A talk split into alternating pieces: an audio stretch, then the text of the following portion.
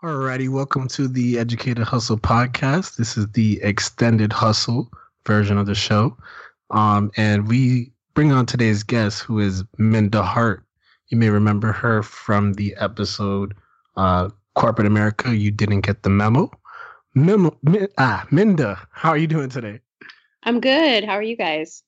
Good, good. We just wanted to get you back on to ask you some more relatable personal questions so that our audience can connect better with you. Uh, so the first question is if you weren't working on your on the memo, what would you be doing otherwise? What can you see yourself doing other than working on the memo? Hmm, that's a good question. Well, you know, being 12 years in corporate America and then now in entrepreneurship, I think in my former former life or my next life, I would like to be a school principal. Um, I really hmm. think that being able to shape the next generation or future generations um, to equip them and inspire them is uh, pretty major. And I would love to be able to um, impart that in the next generation. So I think that's what I would like to do. Wow, that's you are separating yourself from the pack. Most of the people that we ask that question, they always say, "I can't imagine anything else. I, I was born to be an entrepreneur." So I was like, "Uh oh, Minda's showing her shades," but that's that's really dope. I think as school principal, that's a great position to actually influence the youth. So that kind of leads into my question then. Since you, you wanted to be a school principal, could you tell us what has who was your most impactful like teacher you've had growing up, and how did they impact you? Yeah, that's a really easy question uh, for me to answer because it was my sixth grade teacher, Mrs. Evans. And it's funny that you asked that question because maybe about five years ago, I was thinking about her and I haven't seen her in decades, but um, I wrote her a letter uh, in, and I put it in the mail and thanking her for taking time and investing in me because she used to. Now, this might sound sound taboo because I don't think you can do this anymore, but she used to take me out for lunch and uh, on the weekends I would go sometimes to her house and you know, she really invested in me and um, exposed me to a, a, different side of life. And so I was always very thankful uh, and humbled that she took that time to invest in me. And um, I sent her a, a, message letting her know that made that did wonders for my life. And so, um, Mrs. Evans, if you are listening, um, thank you so much. That's crazy that uh, you're able to still kind of reconnect with your teacher after all this time has passed. Uh, so that's how important, you know, that's how teachers sometimes don't get the credit that they deserve. And that's just kind of letting you know that their teaching goes a long way in someone's life. It really does. And that made me thinking about that. I ended up reaching out to other teachers that I remembered that, um, you know, dropped gems in my spirit along the way. And they were the ones that did respond or that were still alive. They were like so surprised that I reached out. So it was really nice. That is really nice. Uh, glad you can make someone's day. And um, that kind of leads me into my next question. Um, if there was a hobby or talent that you could develop and be great in, what would you choose and why? Well, since this is the extended hustle, I'm telling you guys this is a secret, but it won't be for much longer. Um, if I were able to do that, it would be rapping. Um, that's a secret, secret talent of mine. And um, I haven't had a lot of time to do it, but I used to go to the studio and um, freestyle and do different things. And so um, I love to write, and uh, I'd love to get back in the studio and really hone in on that. So maybe in my after being a principal life, I'll be an MC.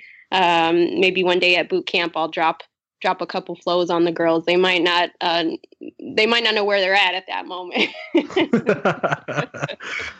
that is incredible. School principal, rapper, and oh my goodness, that is that's great. Now I gotta ask now, just because of that question, could you, what what would be your rapper name? Like, how would you like? What would you even call yourself?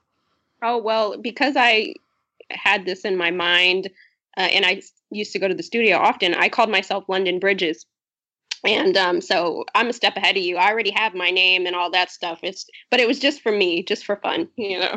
So what you're saying is the mixtape dropping soon, right? Eventually, let the bridge will be falling. It's coming. That's too funny. Um, so yeah, we'll definitely pick up the album when it drops for you sure. You guys didn't expect that, did you? You did not. Nah, no, I'm trying to get on that. I'm trying to get on the back of the album now. It's funny because Emilio and I tried our our rapping days one day one of these times, but we're, uh, we're we're definitely probably not as talented as you are. No, I don't know that I am either, but I enjoy it. All I'm gonna say is don't let my co-host be so modest. We had a great run. We still could. he just don't want to do it no more. yeah, I even, you guys, this is a, another secret. I even went as far as one day I said I wanted to do something that was completely out of the box, and I actually went and performed one of my songs at an open mic night and invited my friends.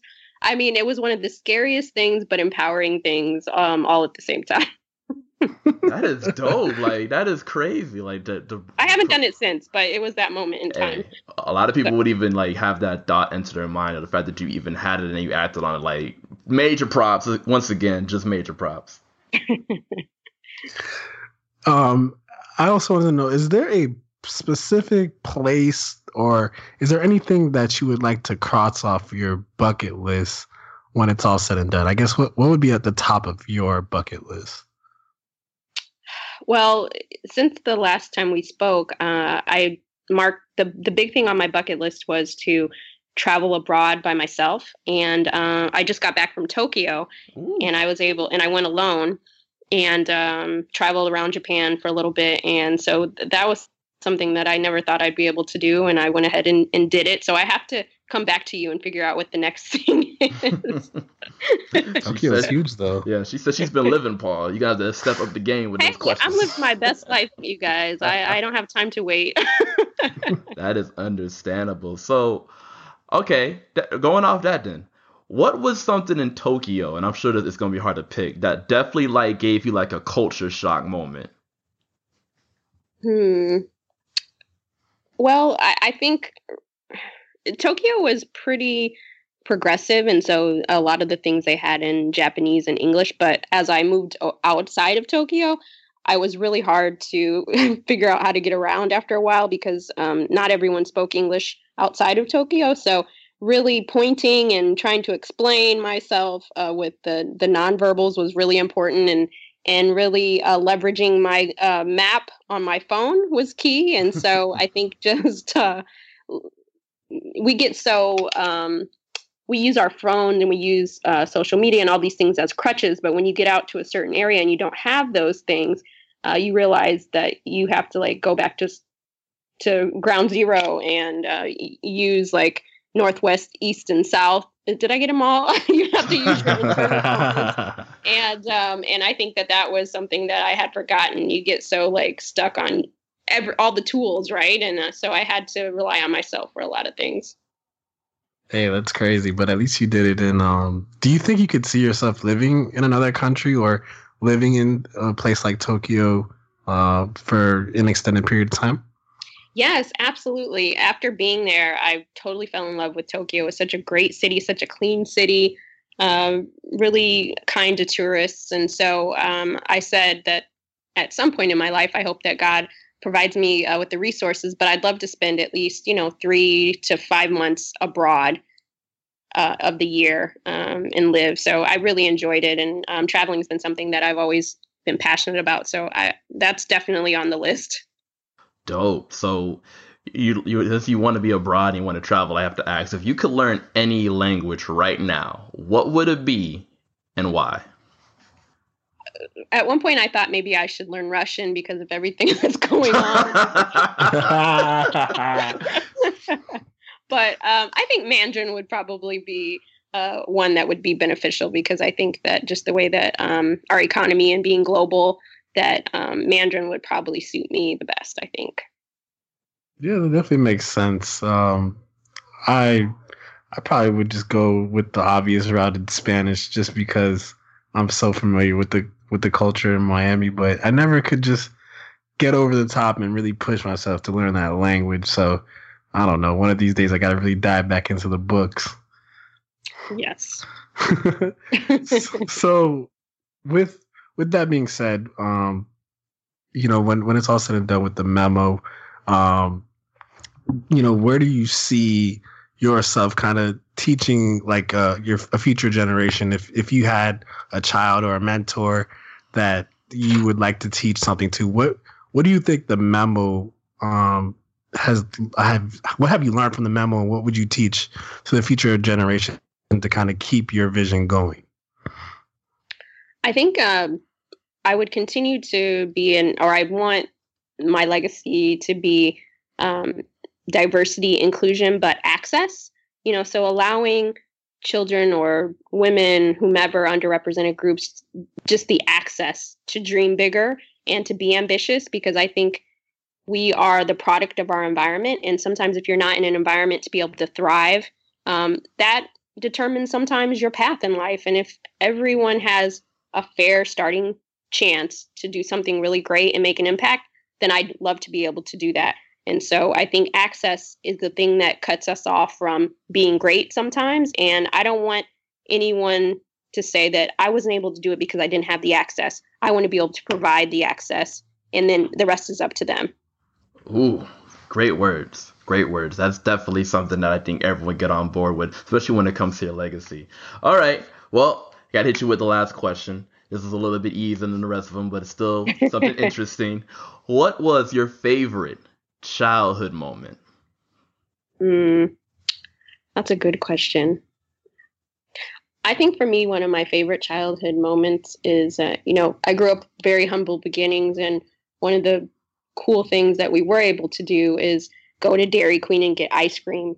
And so when we'd all pile into the car and my dad would take us on a drive, he'd come inside the house and be like, "Who wants to go for a ride?" And we'd all I have two brothers, we and my mom, we'd pile in the car and we'd take a drive and we'd get blizzards.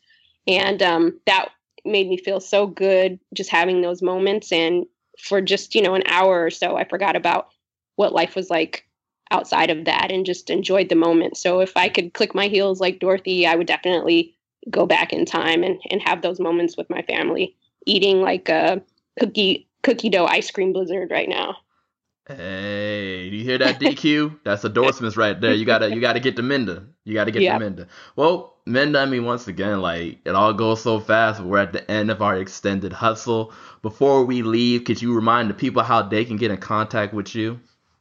Yes, check us out at myweeklymemo.com, um, My Weekly Memo across all platforms, and then you can get a hold of me uh, on Twitter at Minda Harts. Thank you guys. Thank you. We appreciate you coming on the show again.